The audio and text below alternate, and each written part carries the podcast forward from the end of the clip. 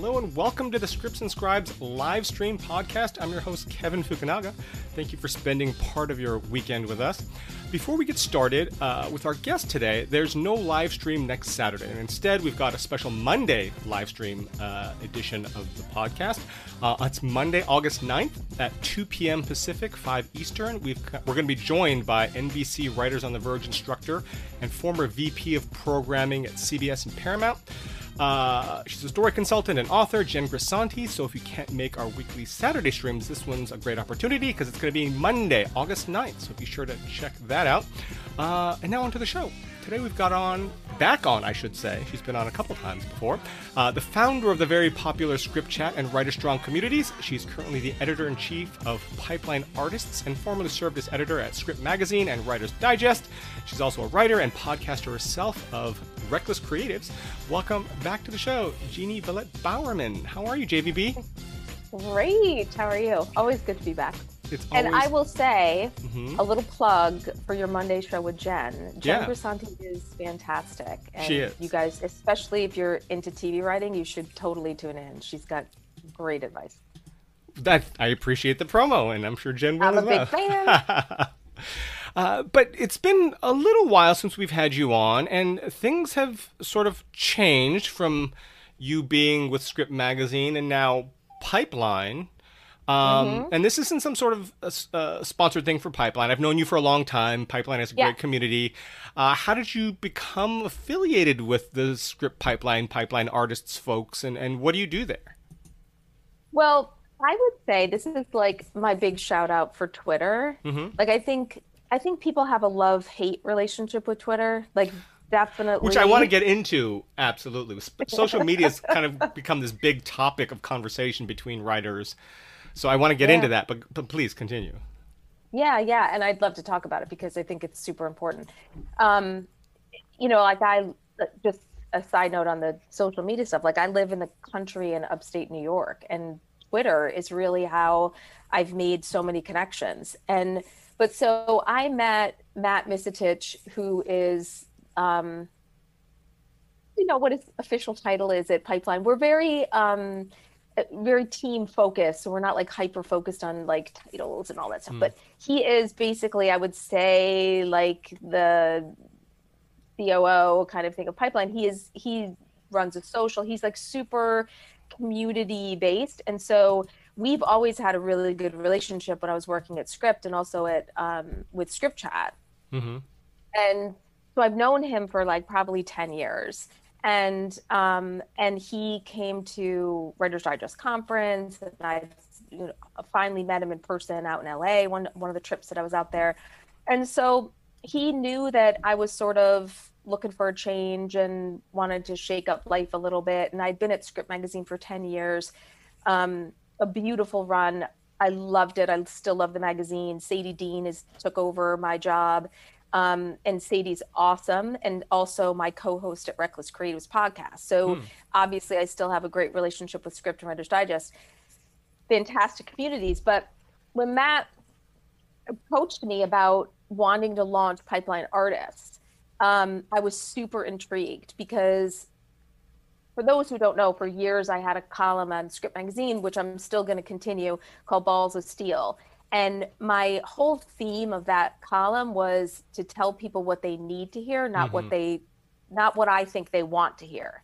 And so I would be like super honest with people. I'd rip open my wounds and hand them the salt shaker. Like if I made mistakes, fell flat on my face, I was the first person to come out and say, "Hey guys, guess what? I tried this, and maybe you don't want to change that." like, and I would just talk about like the lessons I learned, the times you know I got bitch slapped by Sundance, like you know, just like everything, uh, you know, really raw, like a therapy session kind of. Mhm. So when we start talking about his vision for pipeline artists and wanting to provide be, go beyond contests and provide content um, and really help um, people learn and improve and and understand the industry i definitely was um, fascinated with it because basically what he wanted was the same thing that i was doing with balls of steel. He wanted to have a platform where we instead of just supporting screenwriters we would also support novelists and um, we have we have um, illustrators who do incredible original work for some of our pieces and and filmmakers. And so we wanted to support artists as a whole. And um, tell people what they need to hear and in very honest ways. So a lot of what i love is a lot of our writers are actually not formal like journalists or columnists. They're they're creators. Mm-hmm. and at first they were like i don't know if i can write an article. Like i'm you know i write screenplays or i write novels. I don't know if i can write an article. And we're we just kept encouraging them just trust your gut and like speak from the heart. And they're they're like a lot of the pieces are like they're not like how to pieces mm-hmm. they're more personal essays of their people's personal experiences and what they did and what they tried. And and um and some people get really really go right there. You know they don't hesitate to go to those like really interesting introspective places. And um and then we also have like long form interviews. We did a huge 11,000 word interview of Kemp Powers. Um and then I did one of, and that was done by Kevin Dellen, and I did one of Jane Friedman in the publishing world that was probably like over eight thousand words. So we we aren't a, we don't like stick to this two minute read thing, mm-hmm. you know, one or two minute read. Like, you know, we want to really give people more information. And the other thing we're also doing is and working towards more fiction content that we'll put up on the weekends, because we believe that people who create art should also consume it.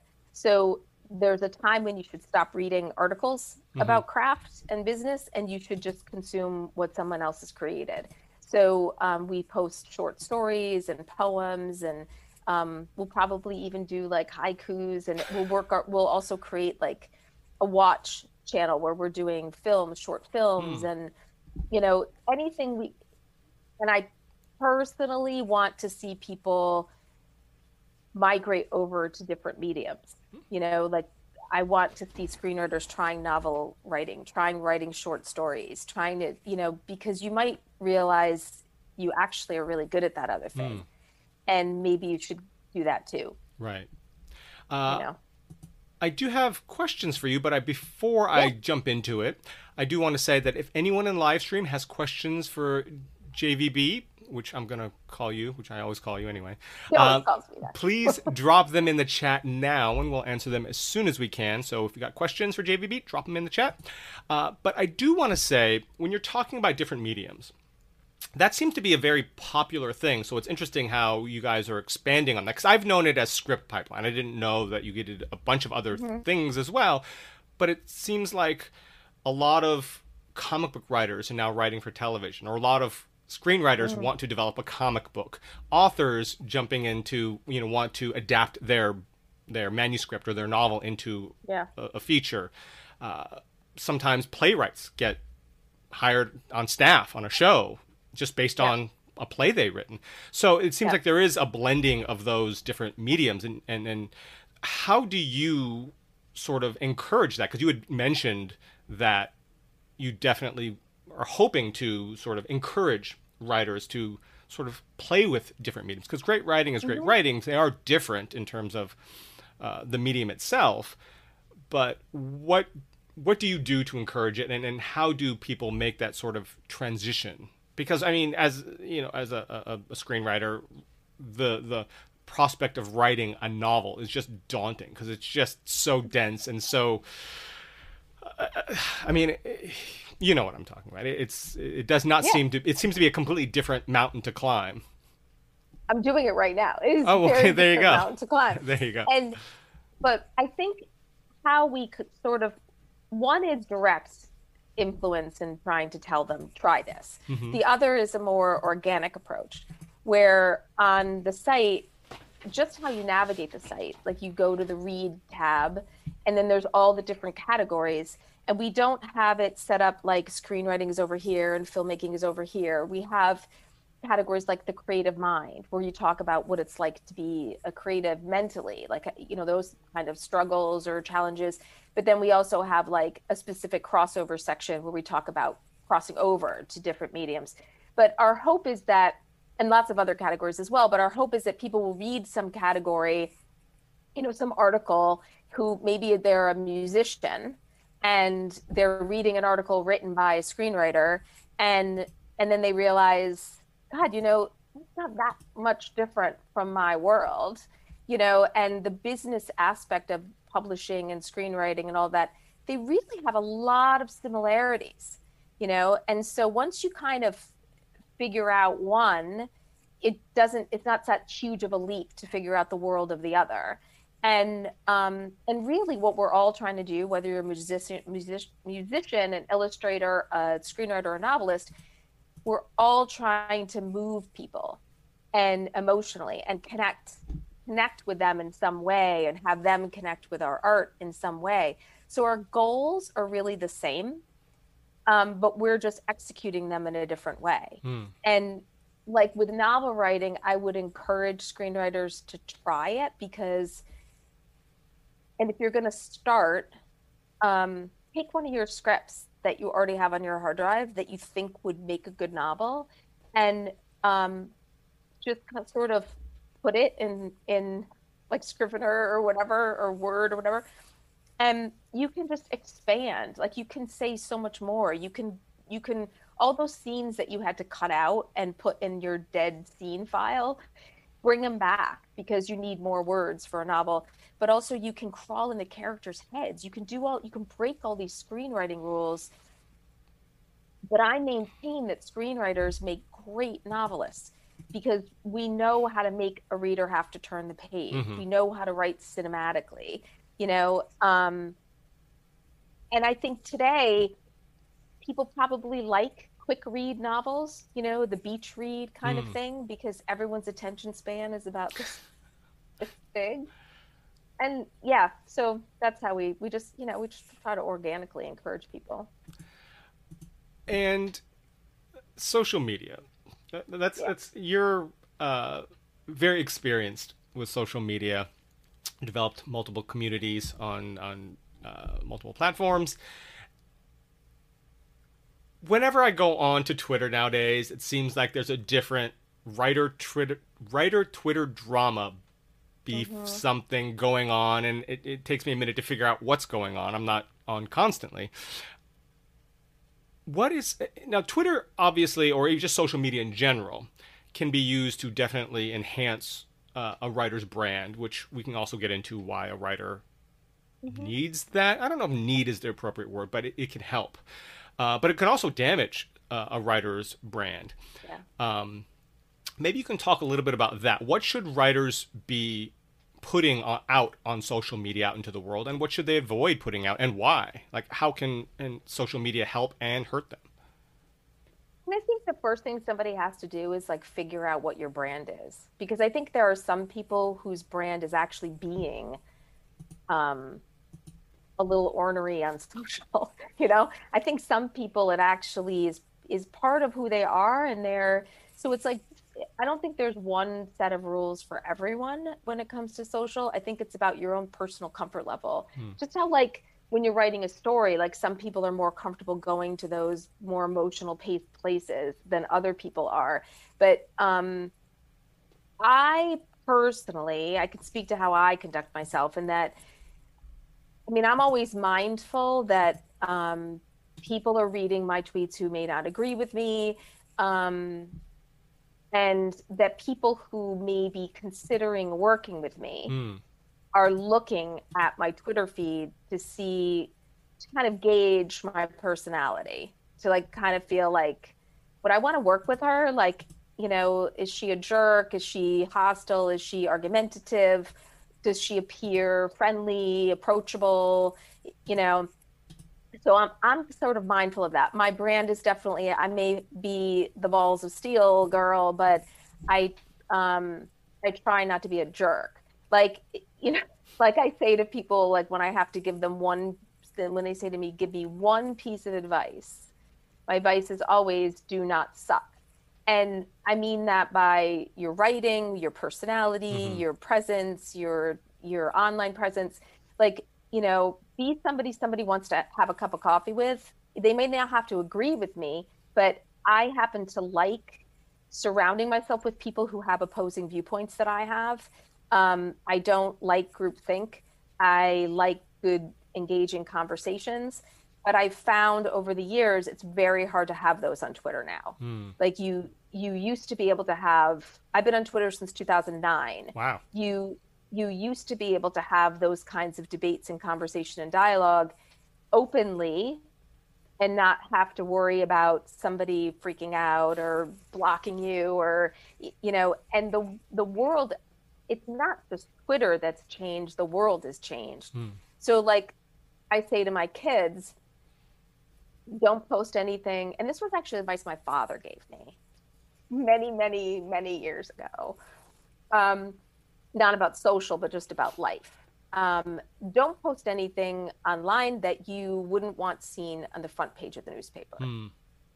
so when you're creating that tweet and if you're pissed off and you're like mm, um, just breathe a second you know let it sit there a second and be like do i really want the world to see this? Because it's not just the person you're mad at you know? Um, like i had somebody attack me the other night um, at the end of script chat or the end maybe it was the end of pipeline authors i can't remember which chat it was.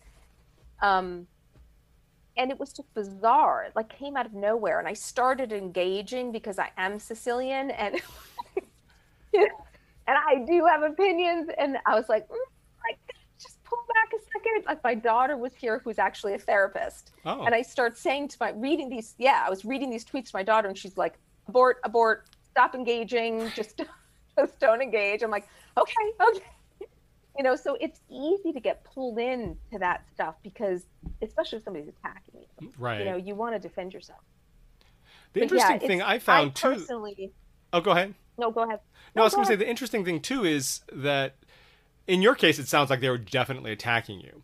But once Yeah. in a while, I found that people just sound like snippy, but it's Mm-hmm. hard to kind of draw actual context or emotion. That may just be the way they speak. They may have may, Yeah. may have been snippy in that moment, but they're not a bad person.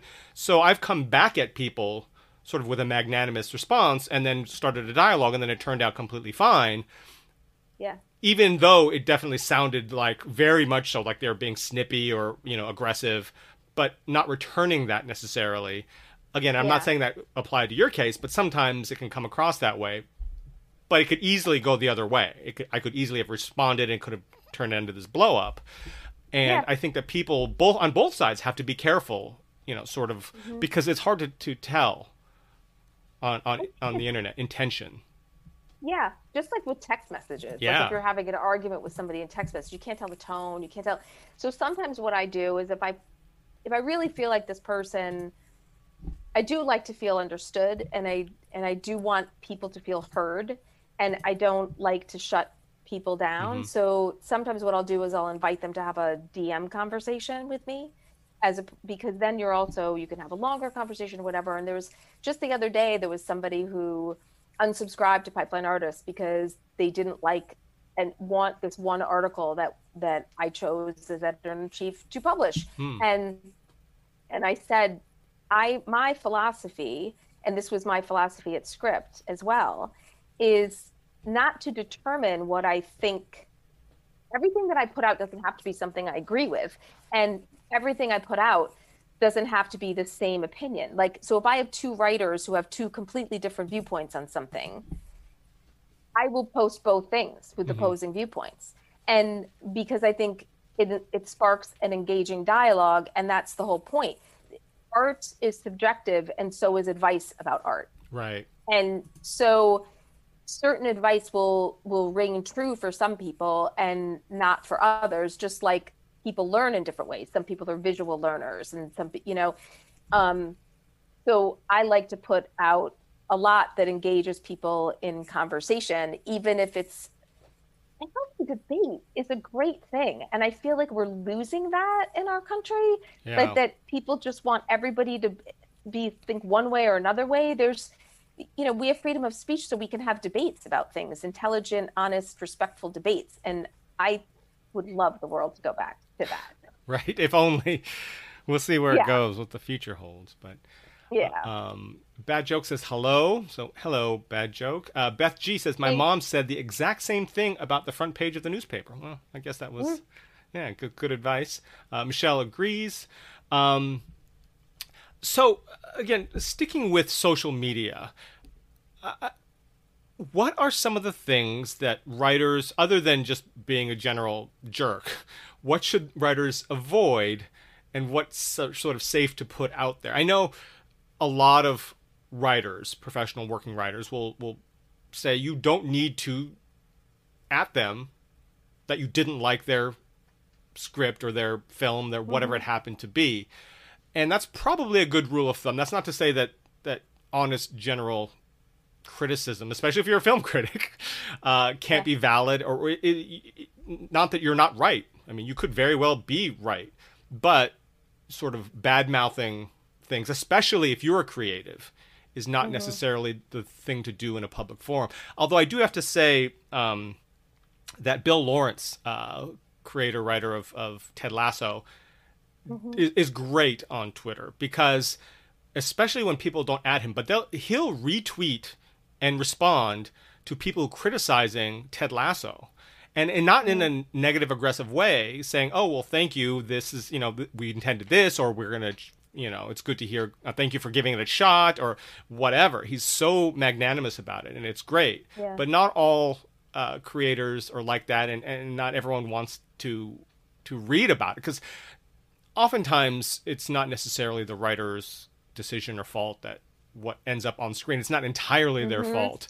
You know, there's a million yep. decisions that go into it, whether it's, you know, the director or the showrunner, this uh, the studio, the network, the whatever has their input, right. the star, and so it's an amalgam of talents that go into it, um, mm-hmm. or even just budgetary reasons or scheduling reasons. Uh, sometimes things just don't work, and uh, trust me, they more than anybody want it to work.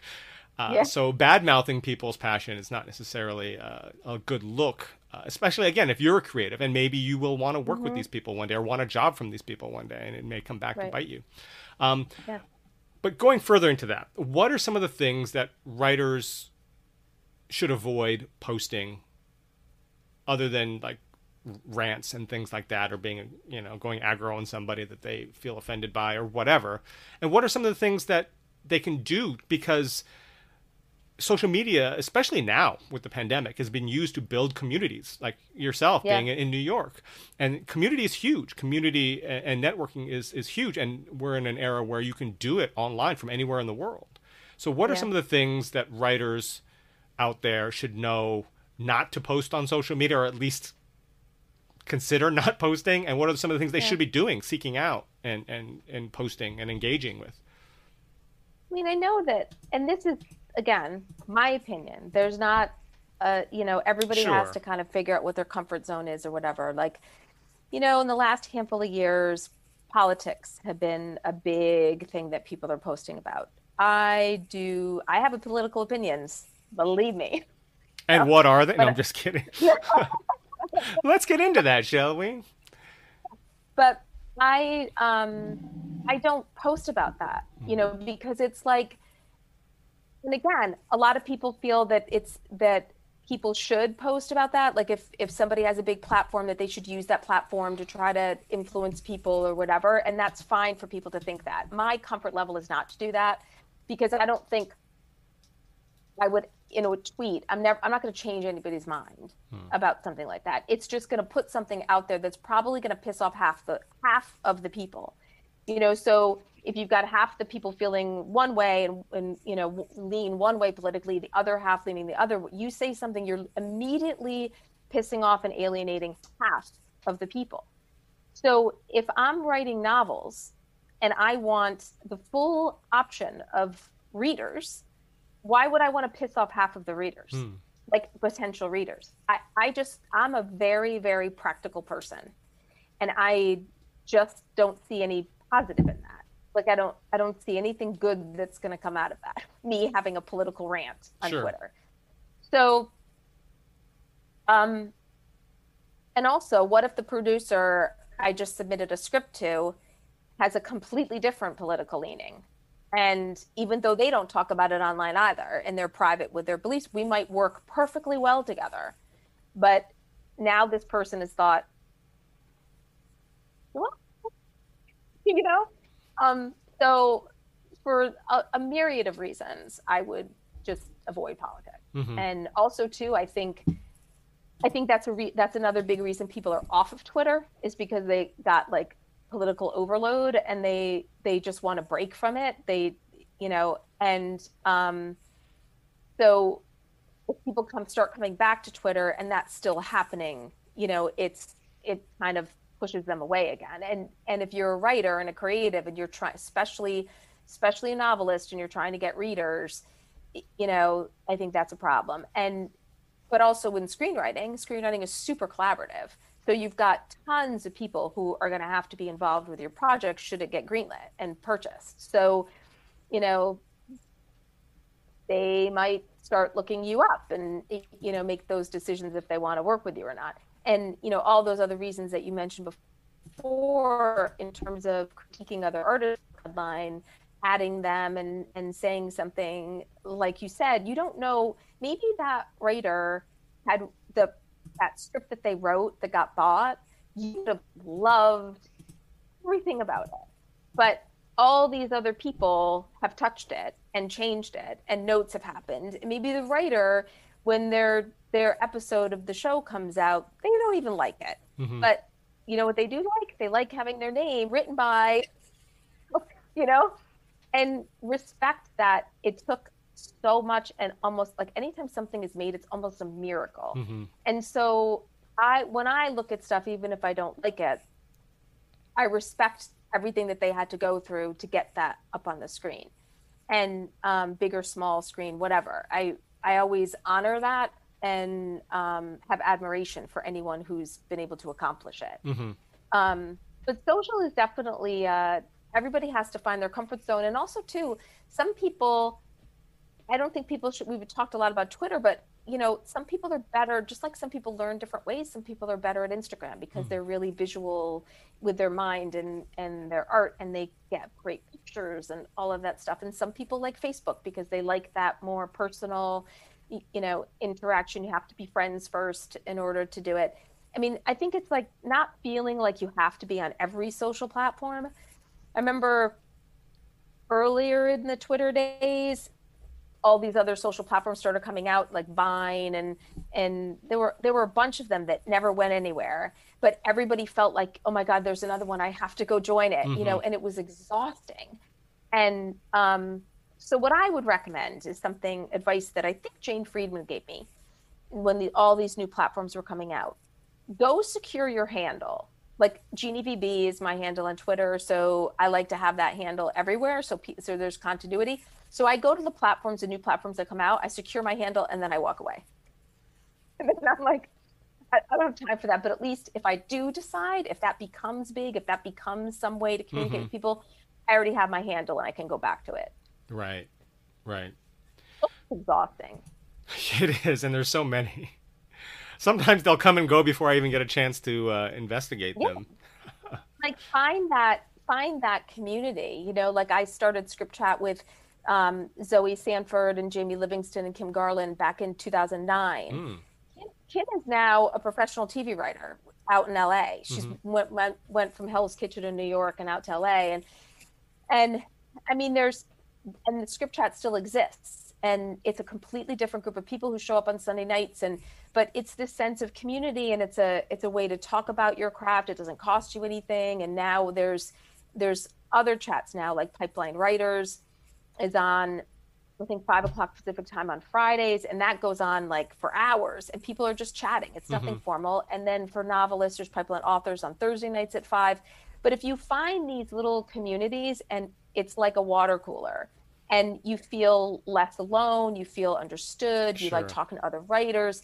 So, like, I would say focus on finding the positive in social and the things that can bring you joy and build your network, and just tune out the rest. Like TweetDeck is great if you guys don't have that because you can create columns. Hmm. So you can put like people on lists on Twitter. And so you have a screenwriting list, an agent list, uh, whatever. And then you just have the columns up and you can tune out the rest of the noise. It's awesome. Social That's media my, is like a, a second job. Mm-hmm. Yeah. It uh, is Uh, Marlon's Way asked, "How do you have a strong opinion on social media without offending someone somewhere?"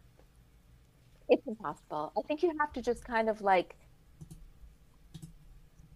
be comfortable knowing that you're going to make somebody else uncomfortable and that like i think this is the this is the part that's the hardest for people because i find a lot of writers have this disease to please and we want to be liked which is why notes are so hard hmm. you know and it's hard not to take things personally but like when you have an opinion it's impossible that everyone in the room is going to like if you're at a party that everyone is going to agree with your opinion but so if you're going to say something controversial and you actually want to have a conversation and you didn't want to just say it and walk away, which you, you can do too.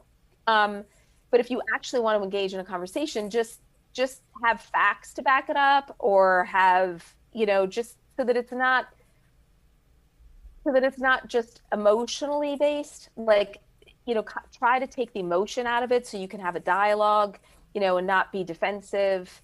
It's it's impossible to not offend somebody. Like impossible. Sometimes I've sent out the most simple tweet and somebody would be like take offense to I'm like, I just take offense to that. Like I'm talking about like writing a synopsis. Like right. You know, like like I mean it's amazing the little things that people get offended by, but I think you have to just recognize that not everyone is gonna like you. And that's okay and not everyone's going to like everything you have to say like be okay with it. Hmm. uh, i wanted to touch base on what you were talking about earlier your column balls of steel um, script magazine. The things that writers want to hear versus what they need to hear. So maybe you can touch on what is it that writers want to hear other than you know sign here, here's your contract, sign here. Uh, what are some of the things that you found that writers want to hear versus what they actually need to hear when they're starting out? I think, you know, one of the things that people say all the time, um, especially when it comes to contests mm. or, you know, when somebody passes on your work, I think one of the things we say to ourselves as writers often to as like salve on the wounds is subjective. You know, writing is all subjective and judging is all subjective, which is true. Um, but also, maybe you're not doing well in contests because your writing isn't that good. Like maybe you need to spend more time on your craft. And um, like Spike Scarberry, who is very the same line as I am with Balls of Steel, he writes uh, um, articles for Pipeline Artists, and he's he's very blunt and he's worked in the TV industry and in development for 10 years and he's you know he's a script reader for multiple contests and he's really honest. You know he has a piece that just came out um, about passion like you know the important that being the x factor. And um, that's a perfect example of you know where basically you know he's saying maybe you're not doing well in the contest because your writing isn't as good as theirs. And and so and also like one of the other things I think a kind of peeve of mine is when people say stuff like, all you have to do is write a great script and the cream will rise to the top. Well, yes, you have to write a great script, but is it going to rise to the top if it's sitting on your hard drive? Like that that whole thing, I've heard that said so many times and it makes me crazy because it it makes it sound like all I have to do is sit in my little cave and write this great script, and I don't have to understand the business. I don't have to pitch it. I don't have to do it. I just have to write it, and it's magically going to land on somebody's desk. Like it's it's disingenuous. Right. Like you you teach people. Then what do you do with it? You write this great script, and then talk about what you do with it. And um, and then like the I think the other my other pet peeve is the write what you know because a lot of times um, people's lives are really boring and like it's okay to research something it's it's okay to try to you know observe other people and and um, you know I had a conversation with um, another writer the other day where he was saying that he always tells people to write what you want to know hmm. you know and I think that's a really interesting way of looking at it, you know. But I think it's just about being I think a lot of people just want to hear that it's easy, that there's like it's sort of like like you go on a diet, like everybody wants to hear, oh, if I just do keto, I'm going to drop 20 pounds like that. You know, well, you still kind of have to exercise. You still have to watch what you're eating. You still have to. It's it's not easy to not pick up the bag of chips. Like you, you know, there's there's no magic formula. Every writer has broken in a different way. So stop looking for the secret, the magic formula. Like there is none. It doesn't exist. Find it. Figure it out. Go do the work. Yeah, I mean, I do find that a lot of newer writers are, like you said, looking for that mm-hmm. one red pill that'll just take them on their journey rather than having to go through the myriad of steps and the failures and this and that. It's just like, what's the key? Give me the key so that yeah. I can take my script and get it sold and get it made and I can be rich and famous. Where's that key? Mm-hmm. Unfortunately, it's there is a key, but it's hidden in a gigantic field with trees and rocks and and and, and every field is different and you and, have and dragons are, right, are you yeah. know, getting in your way and, right. and, blowing fire on you while you I see the key and right. then they come and like pick it up and fly away with it. Yeah. So, and it and also too like managers and agents like a lot of people think oh all i need is i got repped and then you see all mm. these hmm. people like congratulating everybody right. online like when they got repped well guess what you know that's great but you also that doesn't mean you you it, that manager isn't going to magically make things happen you mm-hmm. still have to keep doing all the hard work and right. a lot of times you still have to promote yourself you know it's not just all up to them you're you're in partnership with them like you still have to do a lot of work what do you tell to those writers who do seem like they are just looking for that shortcut it's not about the work necessarily or the writing it's just I want that shortcut. What is it? What what do you tell those writers? I mean, hell, I want the shortcut too. like, don't we all? Mm-hmm. You know, like I want unicorns and leprechauns and a bag of money to drop in front of my lap, but it's not going to happen. Like it's it's it, you know, you just I would say to look at the people around you who have made it. You know, and ask them. Like there's a lot of people who this is one of the reasons we like to do long form interviews on pipeline mm. artists and not these little surface like oh you've got a book that came out oh you've got a movie that came out tell us how does it feel mm-hmm. to have mm-hmm. worked with these great actors you know how does it feel to watch your movie on screen let's talk about the 10 to 20 years before that you working your ass off and the t- how many times you wanted to quit and how many how hard it took to become an overnight success like it's right. it's the 10 year overnight you know? success or longer but yeah right and you also hear about people who you know, there be this script that might be their breakout script that they wrote before that. Yeah. And maybe they started this breakout script 10 years ago and it's been through 20 iterations. Mm-hmm. You know, like it's, it's, they're, I would say like read, read more in-depth interviews. The surface interviews are also, are usually just, the press junket that they have to go on to promote the film. It's not it's really about like promoting the film and getting people to buy tickets in the theater more than it's about the writer, which I think was one of the things I loved that Kevin sat down and talked with Kemp Powers after the Oscars, after all that stuff, after he was done with the press junket and he was like had a minute to breathe and he was really I mean, I cannot recommend reading that interview enough. It's so good because he was a play. He started as a playwright, mm. and he talked and and you know one night Miami started as a play, and so he talks about the whole process of of you know getting it to the screen and and also you know being a black writer and you know some of those challenges. And I mean when you get somebody when you get a chance to get into another writer's experience and they're willing to be really honest about what their path was, you'll see that maybe one tenth of one percent was the lightning strike of I got this one script and there there it went somehow it, it made it to the top. But the rest of them have been doing it for a long time. Um, this actually sort of ties into a question that I had, but I'm gonna uh, ask it from the chat. Ben Krasnow says, "What is the best tale of perseverance around getting a script made that you've heard in the industry, and why do you like it?" Well, that's a good one. Now I'll have to try to think of a tale. That's hard to come up with because a lot of them have the same kind of theme, Hmm.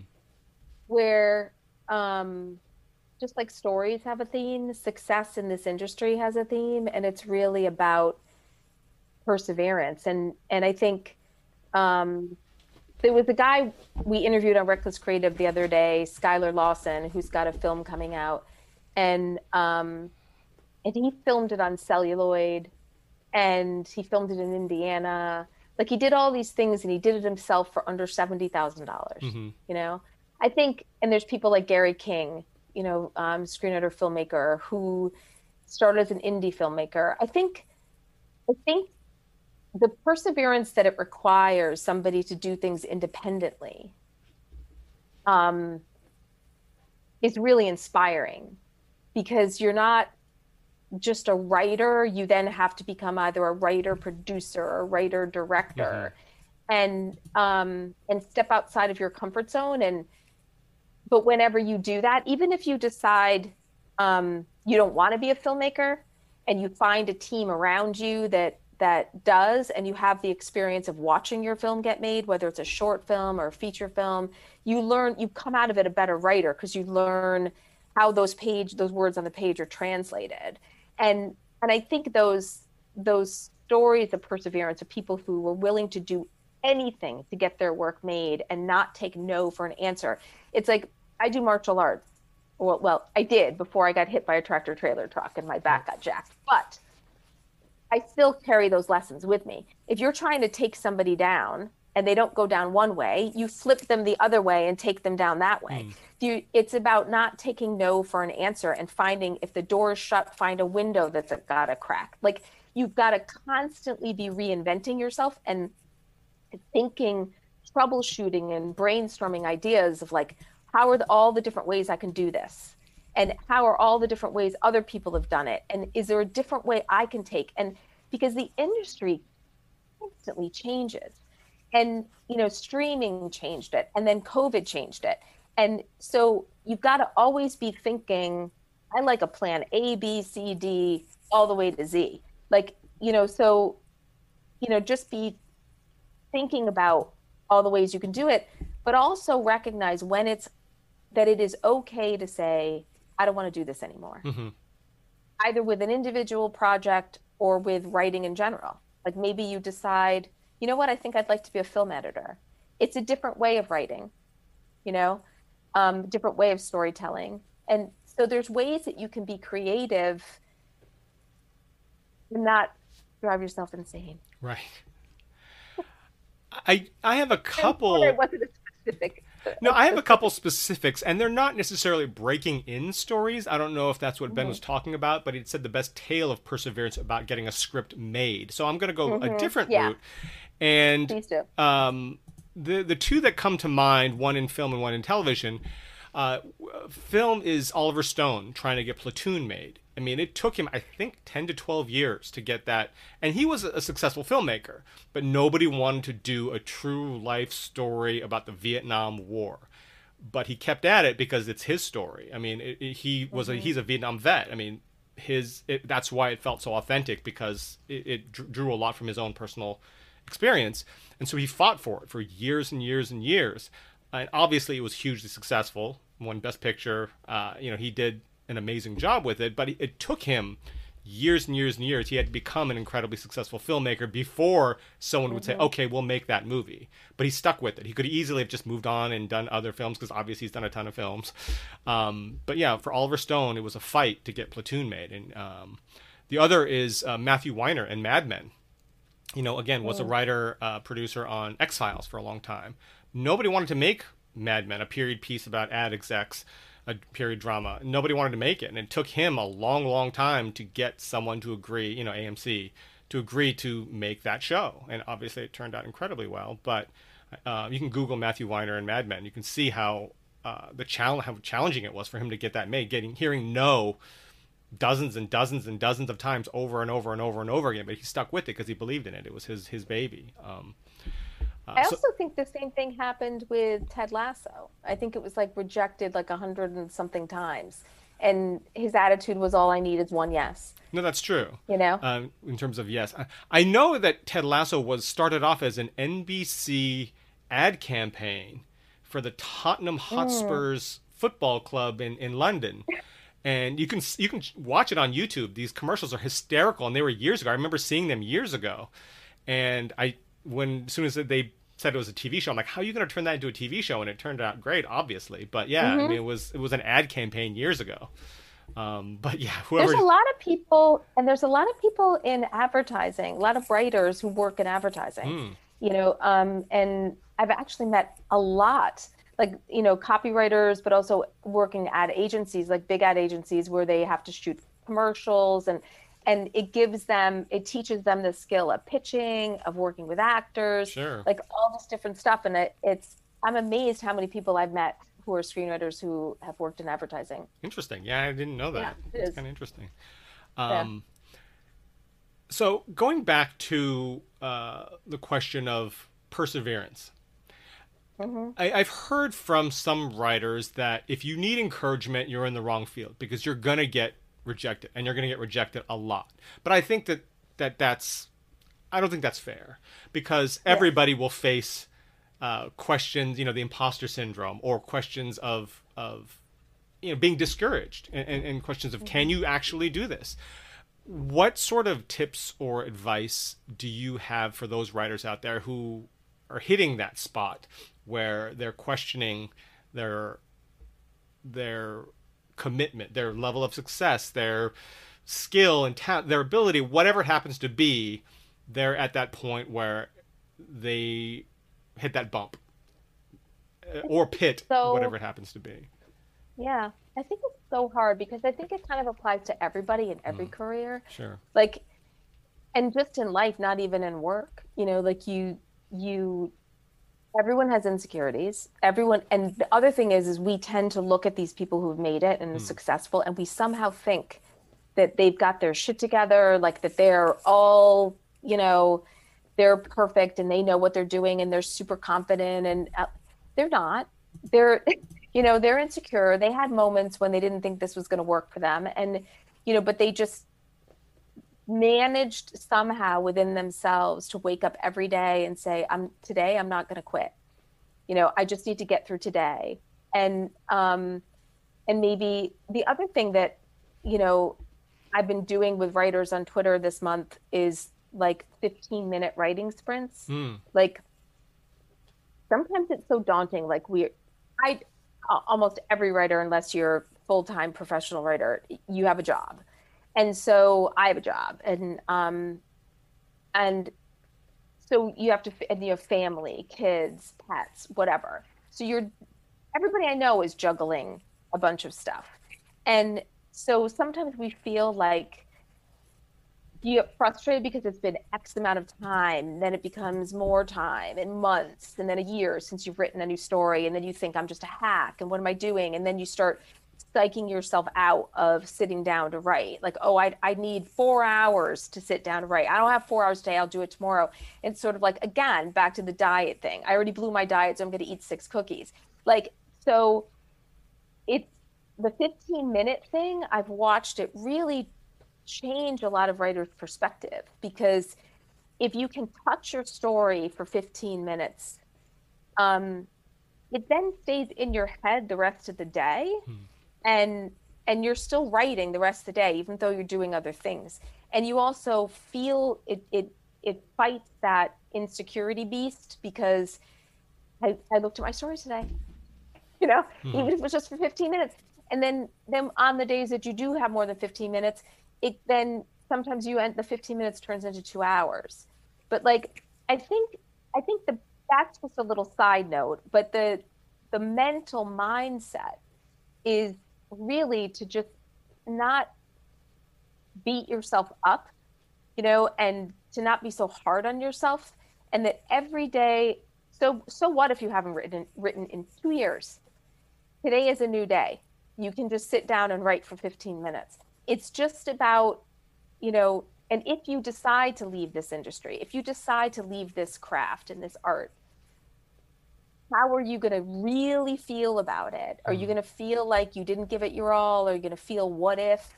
Or are you going to be like, you know what? That was fun. Maybe I just want this to be a hobby. And, you know, I got to say, one of the things I struggle with is I absolutely love my job at Pipeline. And um, I see myself pushing my writing aside because I really love my job, you know?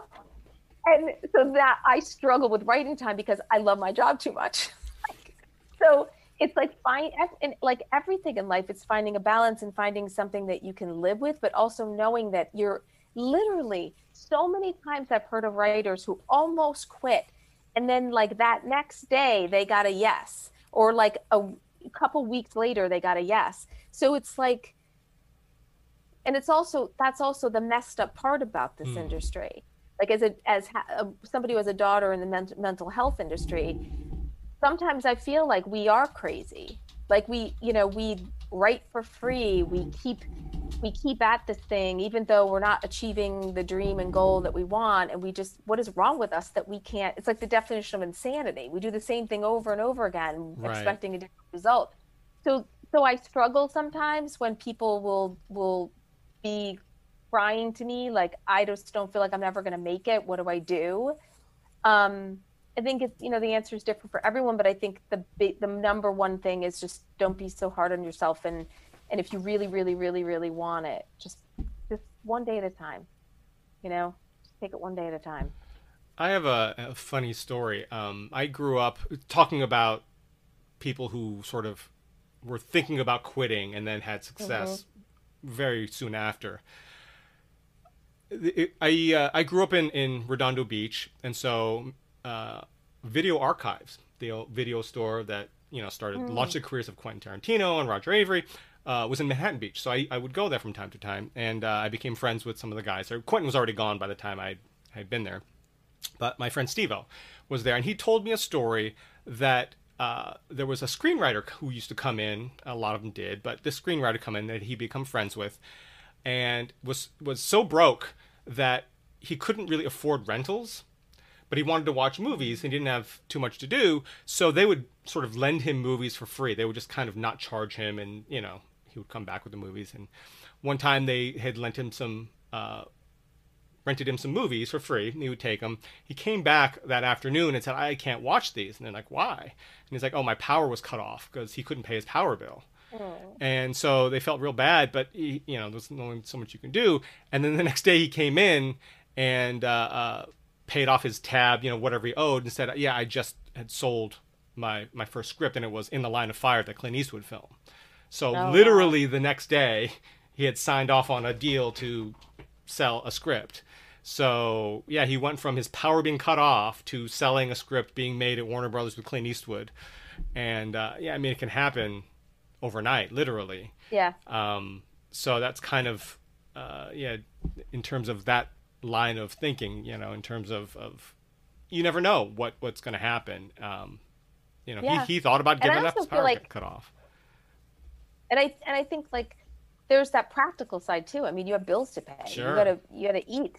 And like, so it's like finding a job that you can do that doesn't suck your energy and your creativity that still you know gives you an opportunity and when you're when you're at that age before you have a mortgage before you have mm. kids before when you're younger take some risks like you know so that you have that time to create before you have all those other responsibilities and a nut to hit that you're that's going to force you to have to go get a job that may drain you you know like if i could do it you know if i figured out i didn't figure out what i want that i really wanted to write until i was in my 40s, you know? Mm. And so I was running a restaurant, a motel, and I, you know, just a whole, I had a whole other different life before then and completely reinvented myself when I turned 40 because I realized I was miserable, you know?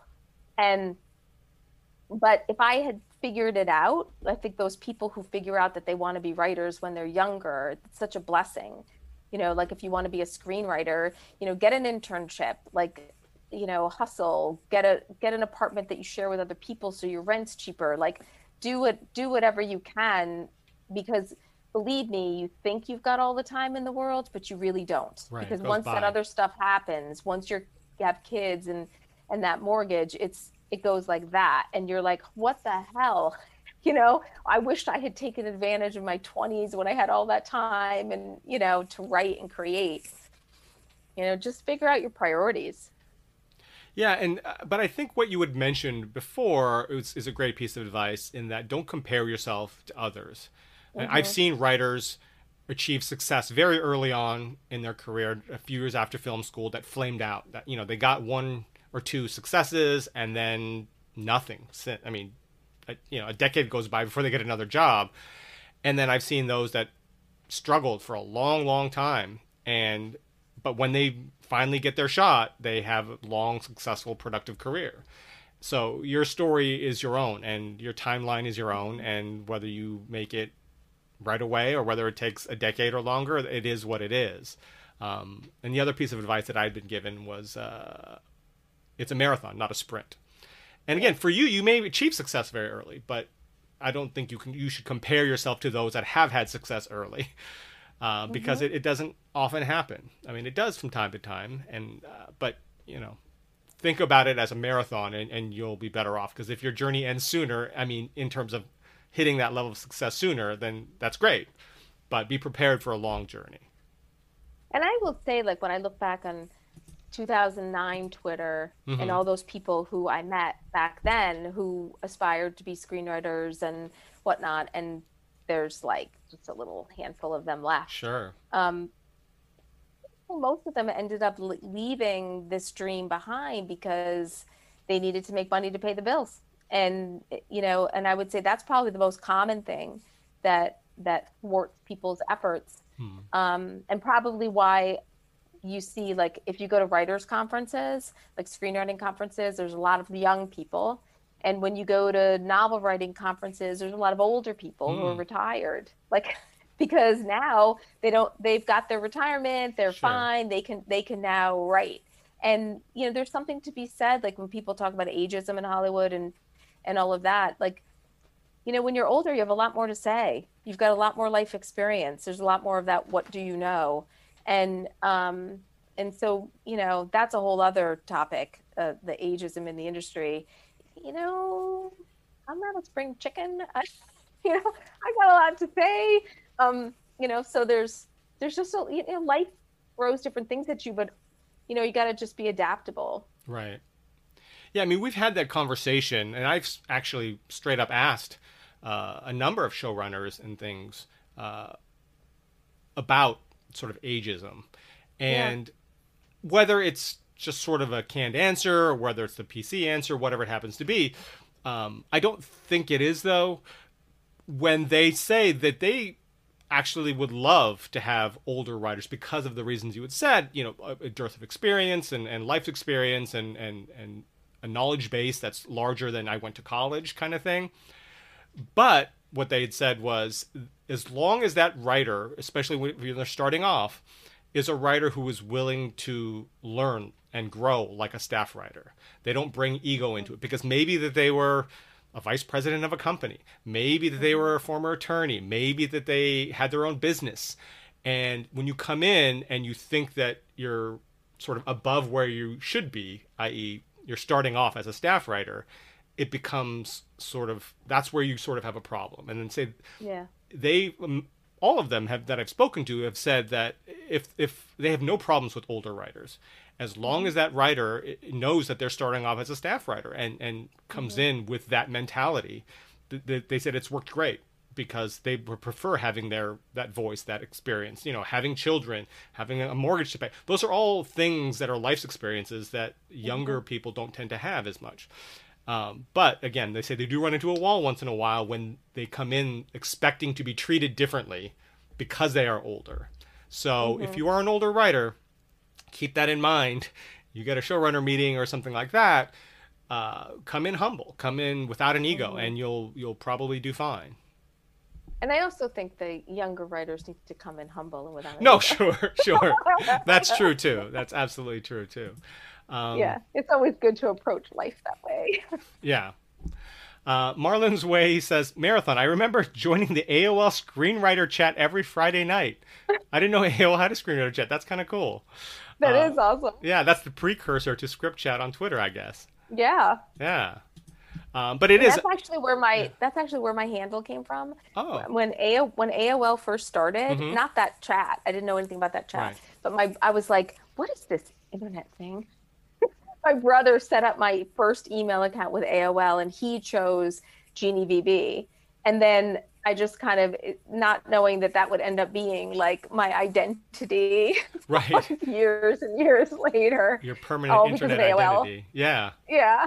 Yeah, I remember that. Um, so uh, going back to uh, writers when they're sort of starting off in their career, and again, you having columns number of columns and having engaging a lot of emerging writers with script chat and now's pipeline.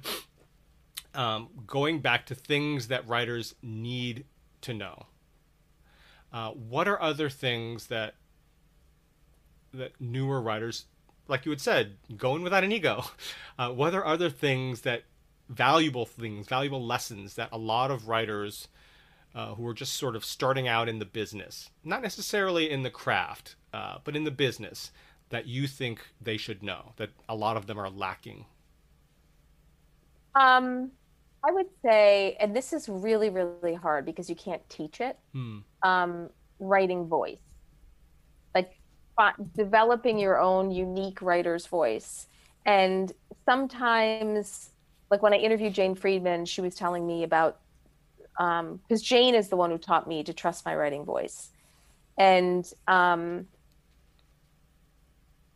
trying not to write the way you think somebody wants you to write, but like really trusting your own voice because that's something like even you know I think that's also something that makes a script stand out in a contest because you can't teach and this is something Matt always says to the team like you can't teach writing voice you know and um, you can teach craft and structure and all that other stuff but voice is a unique thing and um, and so i think that those are the kinds of scripts that people notice you know because it's like they just grab you right out of the gate because there's something about their voice mm-hmm. that just pulls you right in and um, the other thing for me that i can't i think subtext writing subtext and learning how to write in a subtextual sort of way is also um, a really great thing to to learn and to figure out because um,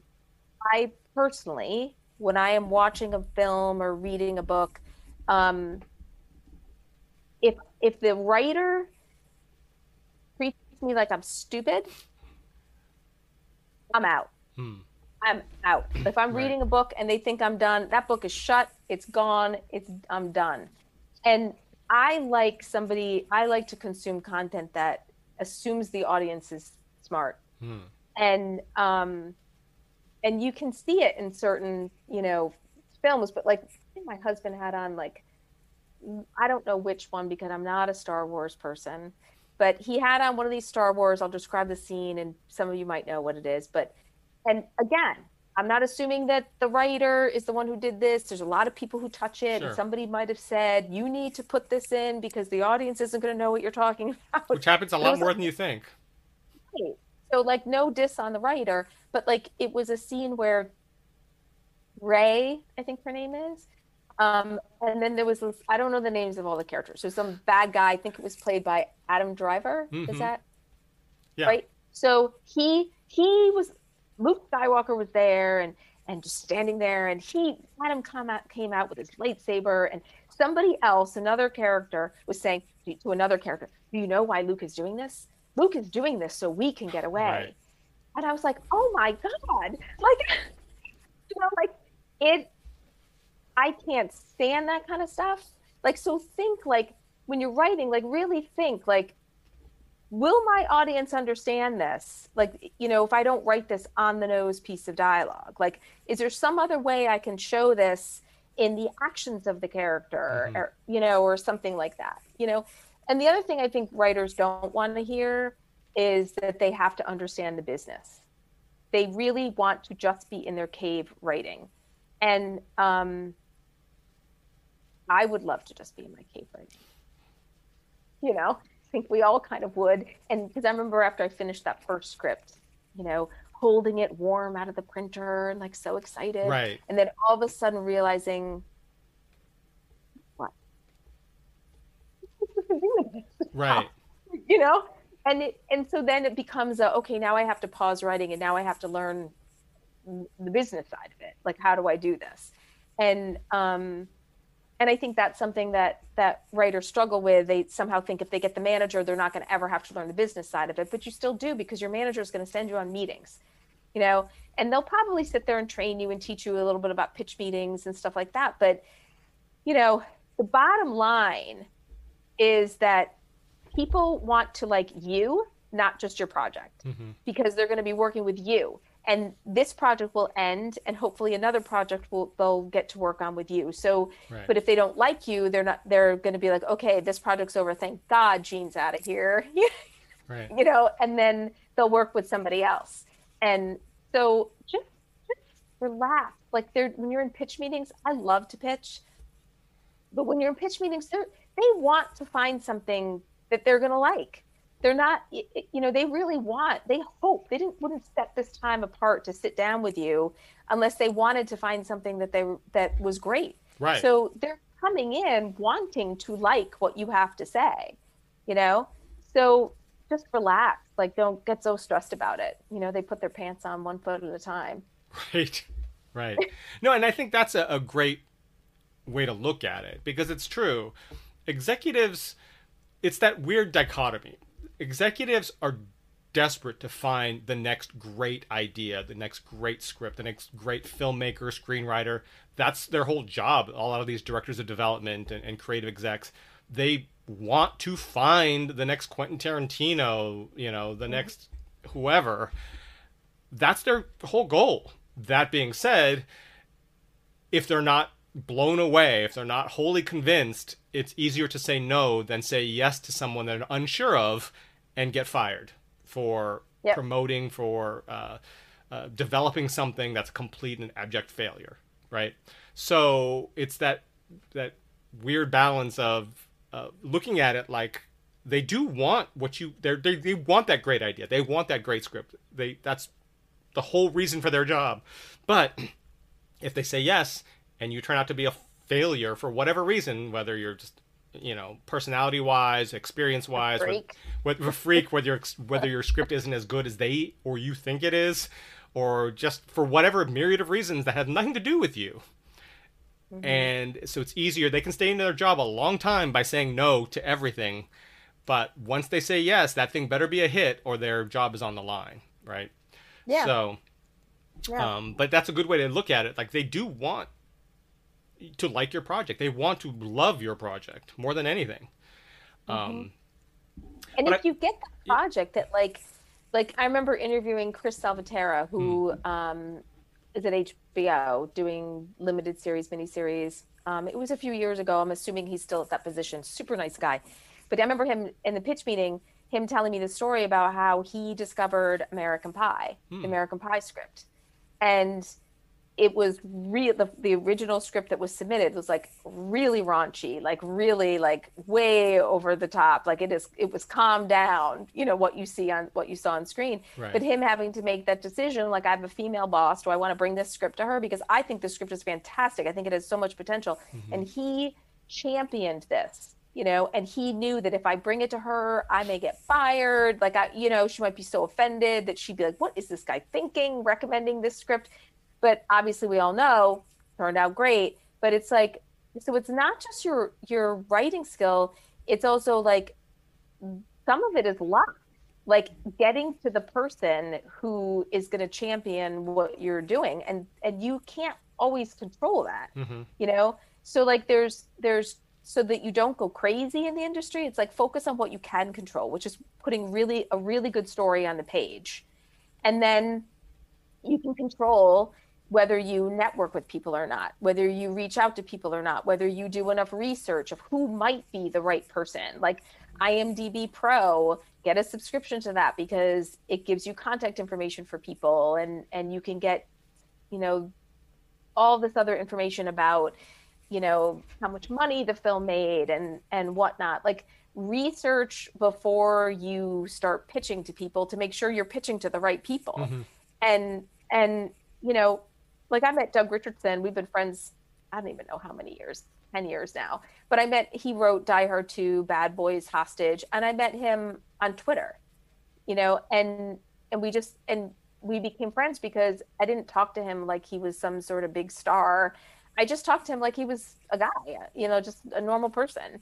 And you know people like to be treated that way. They you know i mean some people i'm sure love to be treated like stars but some people want to just have a genuine real conversation mm-hmm. with someone you know right um you had talked about a couple things like subtext which uh, is a little bit more quantifiable like don't ex- over ex- don't be over expository with what you're doing like instead of saying man, that Jake is really a great guy. Yeah, I agree. He's my best friend. He's so awesome. Yeah, he's such a nice person. I remember he used to help old ladies across the street or whatever.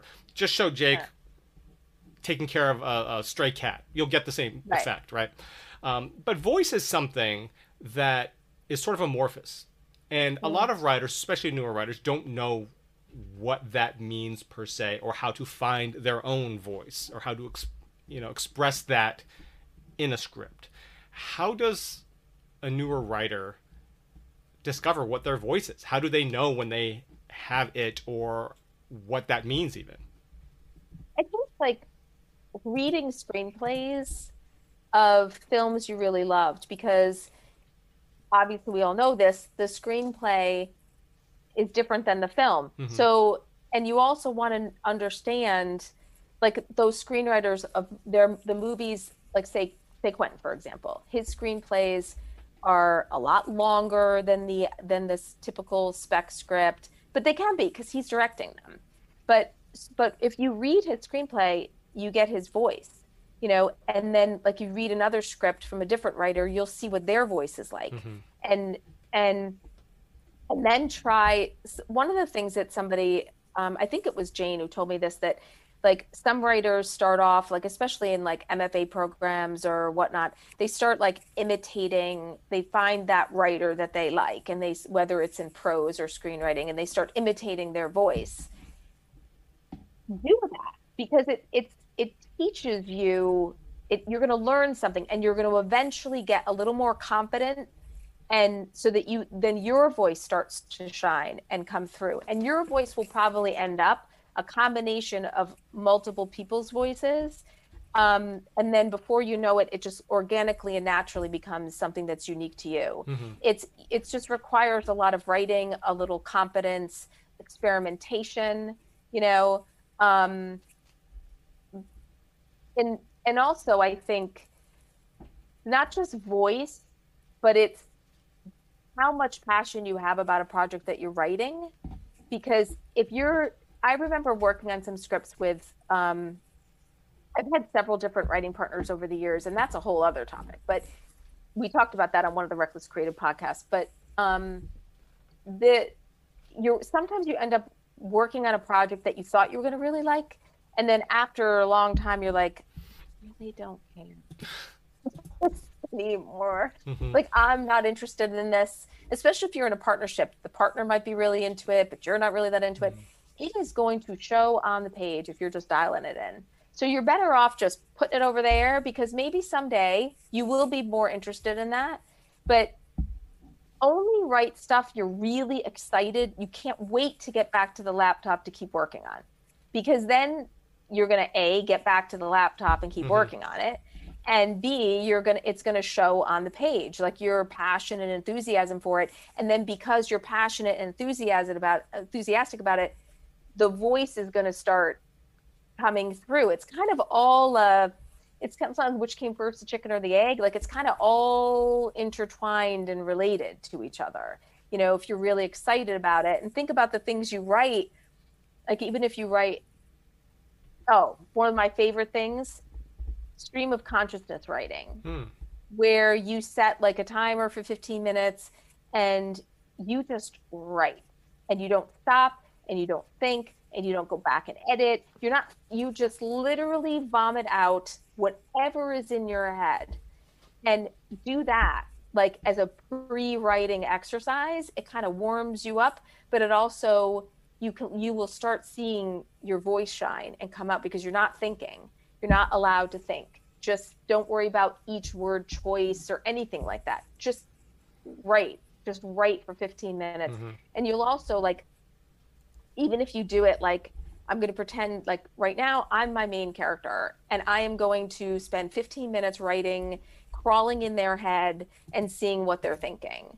And that help you know that there's so many things you can use stream of consciousness writing for.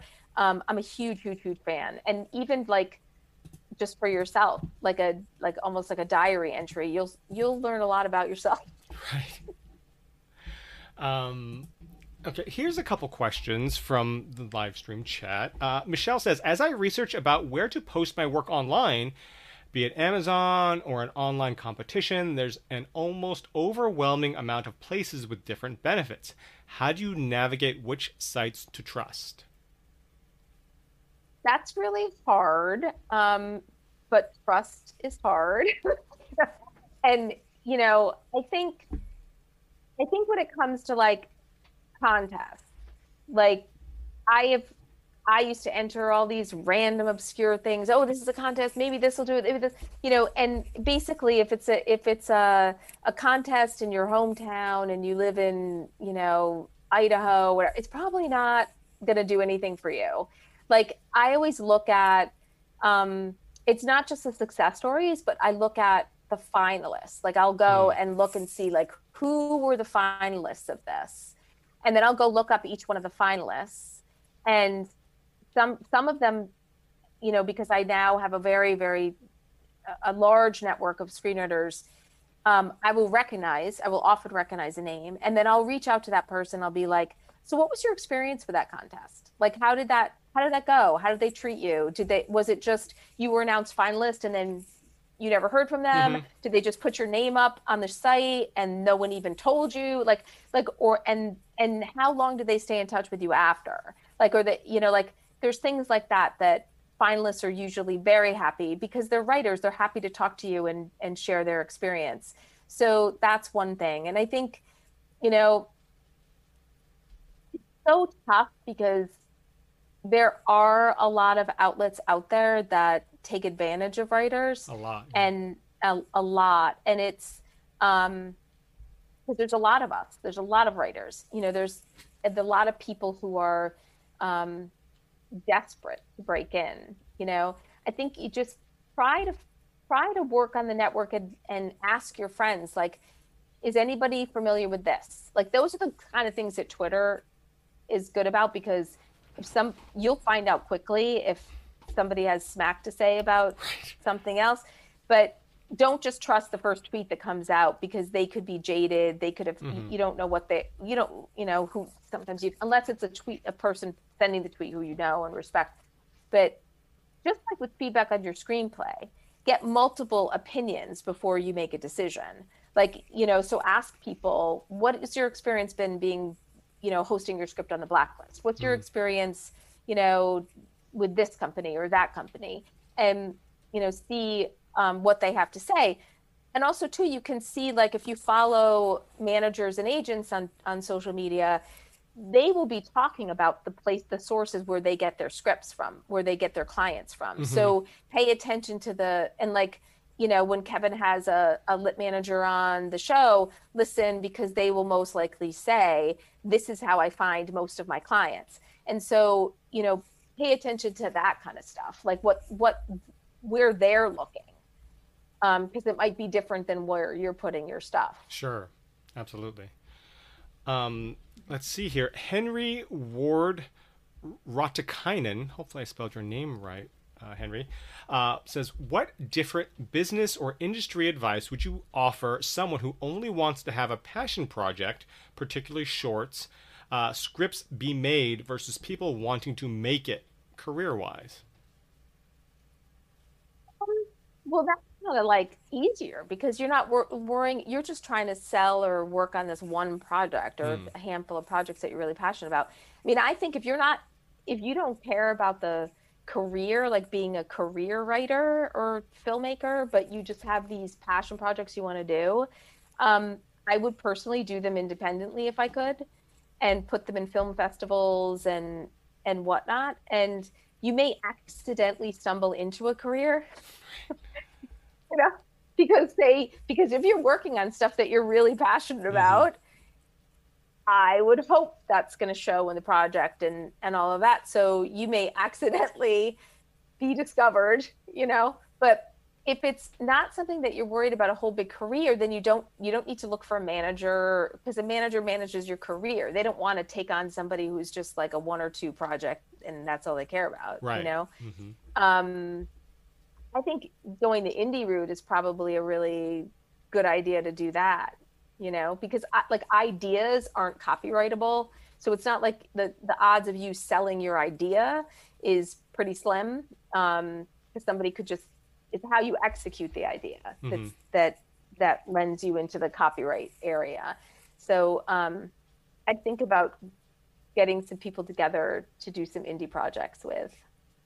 Yeah, no, that's What's great your advice. answer to that question, Kevin? I'm curious what you would say to No, that. it's it's the my advice for somebody who has a passion project but not looking at a career, just wants to. Especially they say passion a passion project, which leads me to believe that One. one, but then particularly shorts, which leads me to believe more.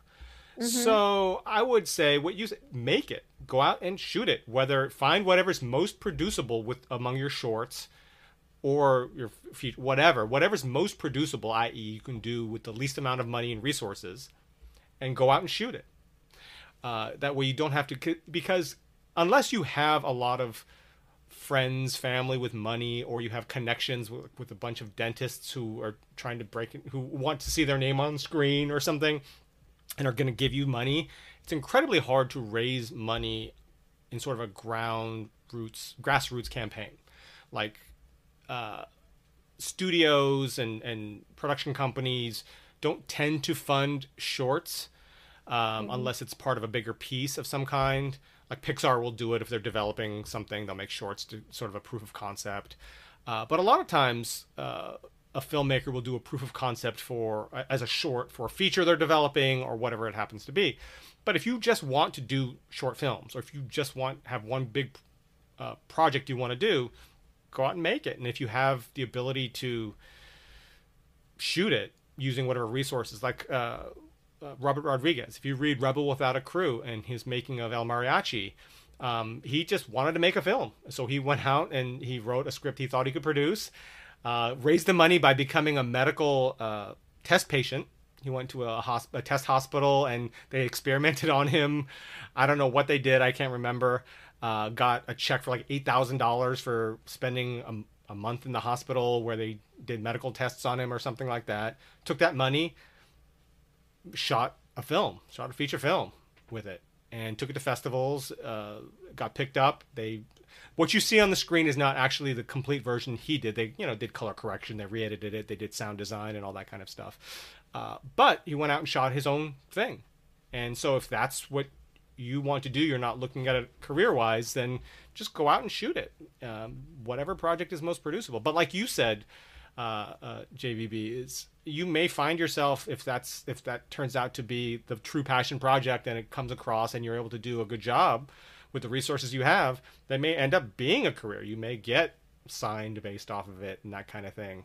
Um, but you might also learn that you like it and that Yeah. maybe you do want to make it a career. Sure. Yeah. I mean, yeah. I guess my question would be: if you love filmmaking, you have a passion for it, and you have a, a, a stories that you want to tell, why wouldn't you want it to be a career? But maybe they're talking more like what you were saying in terms of maybe they just don't want to deal with the business side, the corporate side, Yeah. and they just want to tell their own stories. And yeah, I mean, the best thing to do is just go out and make it. Do it independently. Do it on your own, even.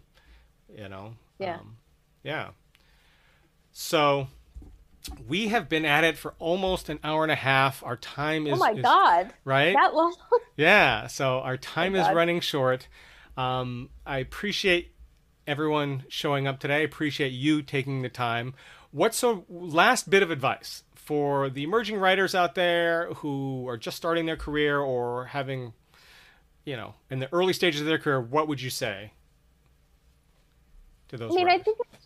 I think it's. Um, what I would say is you have to cast a lot of nets.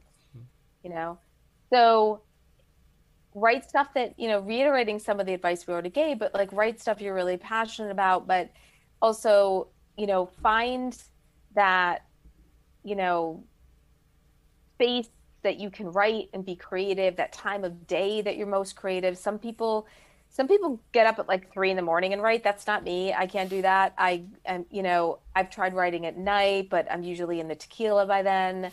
And so i'm tired. Um the mornings tend to be a really good time for me. Um, but find like that time of day that's good for you. Find find people who support you. You know a lot of people don't have family members who um, are emotionally supportive of this because it's it is a really long tough haul um, but also consider writing something else not just scripts you know consider writing screenplays, writing short stories, writing your screenplay idea as a short story. You know, Brokeback Mountain was a short story that got adapted. Benjamin Button was a short story. Like, and there's lots of them that were like, there's more than one way in. And Hollywood loves intellectual property. So if you take your screenplay and you write it as a novel, even if you self-publish it Mhm. as a novel, and and then now you've got the book rights they have to purchase, and um, I like to go to the New York um, uh, Rights Fair that they usually have every year in May, where producers come in and publishers and agents, and where they talk about book rights. And um, and now it used to be that Hollywood wanted nothing to do with the author, like nothing. Like we will buy your book. Yeah, you think you can write a screenplay? Yeah, yeah, yeah. Pat you on the head and send you off your way. But now they actually last year they didn't have the have it because of COVID, but Sure. The last one I went to, they were saying the producers were saying they actually now like it if an author has a screenplay version, has Oh. already adapted it because it saves time for them in development. So so if you've got this great script and your script is really and and write it as a novel, you know, you can certainly pitch it to the to it's easier to get a novel published than to get a screenplay produced. So try all the different angles um, and don't limit yourself and challenge yourself and push yourself. But most importantly when you're writing go to those places emotionally that make you a little uncomfortable.